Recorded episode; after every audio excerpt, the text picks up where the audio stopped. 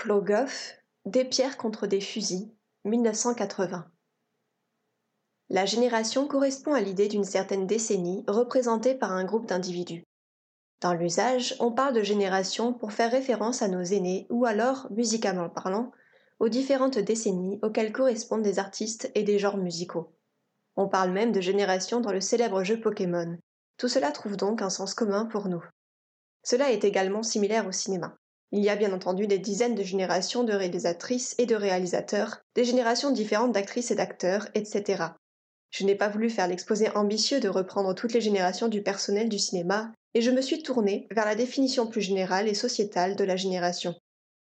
La génération étant souvent celle de nos aînés, j'ai voulu parcourir le regard que donne la caméra sur ces individus qui ont joué et qui continuent de jouer des grands rôles.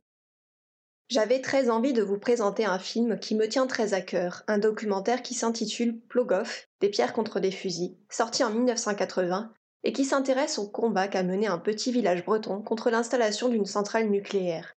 Parce qu'on s'intéresse dans ce documentaire à des soucis générationnels, à des générations d'individus, des jeunes et des moins jeunes. Nous avons la chance d'avoir dans les documentaires de nombreux témoignages. Le documentaire n'est pas un sous-genre cinématographique. La déchirure, sortie en 1984, récompensée aux Oscars, est là pour nous rappeler combien la frontière est maigre entre film et documentaire et combien ce genre mérite toute la reconnaissance du milieu artistique. Plogoff bénéficie d'un nouvel élan grâce à sa restauration faite par la région Bretagne, la Cinémathèque de Bretagne et le Centre national du cinéma. Ce documentaire fut alors redistribué et rediffusé dans de nombreuses salles en 2019 et 2020. Nous sommes en 1980. Plogoff est le théâtre d'une mobilisation contre l'implantation d'une centrale nucléaire, et Félix et Nicole Le Garec décident de rejoindre ce mouvement de contestation. Pour mettre en lumière la mobilisation, ils décident de tourner un film, un film sur les gens de Plogoff, un film dont les subventions seront assurées par la vente des biens de la famille Le Garec. Deux mois durant, ils filmèrent les confrontations entre la police et les manifestants et manifestantes, les discours, et interviewèrent de nombreux habitants et habitantes. Plogoff nous livre le sentiment et les paroles des générations de ce village. Parce qu'en voyant ce film, on comprend le grand intérêt de telles œuvres, on redécouvre les manières d'être, les manières de penser, on comprend plus facilement les enjeux et les évolutions. Filmer les acteurs et les actrices, c'est raconter une histoire. Filmer des hommes et des femmes, c'est montrer leurs histoires.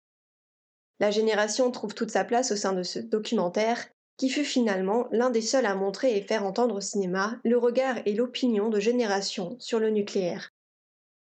Dans un tout autre registre, je recommande un certes triste mais très intéressant court-métrage d'Anthony Chen, Hama, sorti en 2007. Le cadre générationnel est tout trouvé puisqu'elles viennent se regrouper autour de la fin de la vie d'un des personnages. Anthony Chen, avec beaucoup de talent, nous porte pendant un quart d'heure sur la passation douloureuse entre les générations. Le réalisateur singapourien a obtenu une récompense à Cannes pour ce court-métrage.